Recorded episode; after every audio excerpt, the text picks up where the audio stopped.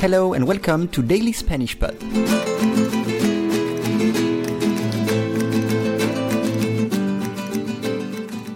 Today's lesson is Estado Nuclear.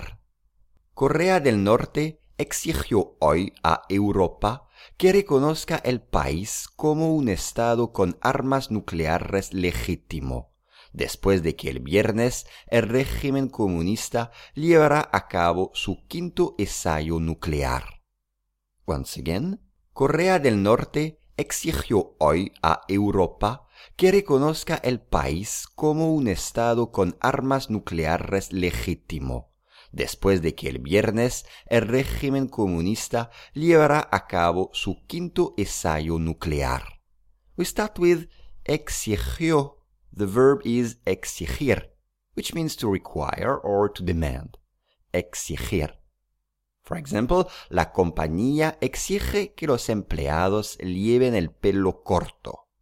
La compañía exige que los empleados lleven el pelo corto. Or, exigir algo a alguien, which means to require something of somebody.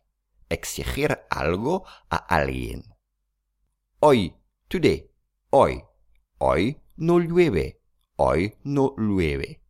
Or de hoy a mañana, which means by tomorrow. De hoy a mañana.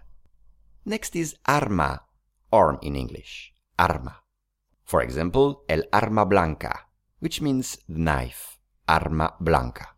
Next is después de, which means after, después de. Después de todo, in the end, después de todo. O después de la tormenta viene la calma. Después de la tormenta viene la calma. Calm comes after the storm. Después de la tormenta viene la calma. Next word is viernes, Wednesday. El viernes nos vamos a la playa. El viernes nos vamos a la playa. Y Viernes Santo, Good Friday. Viernes Santo. Régimen, the regime, régimen. El régimen capitalista o un régimen totalitario.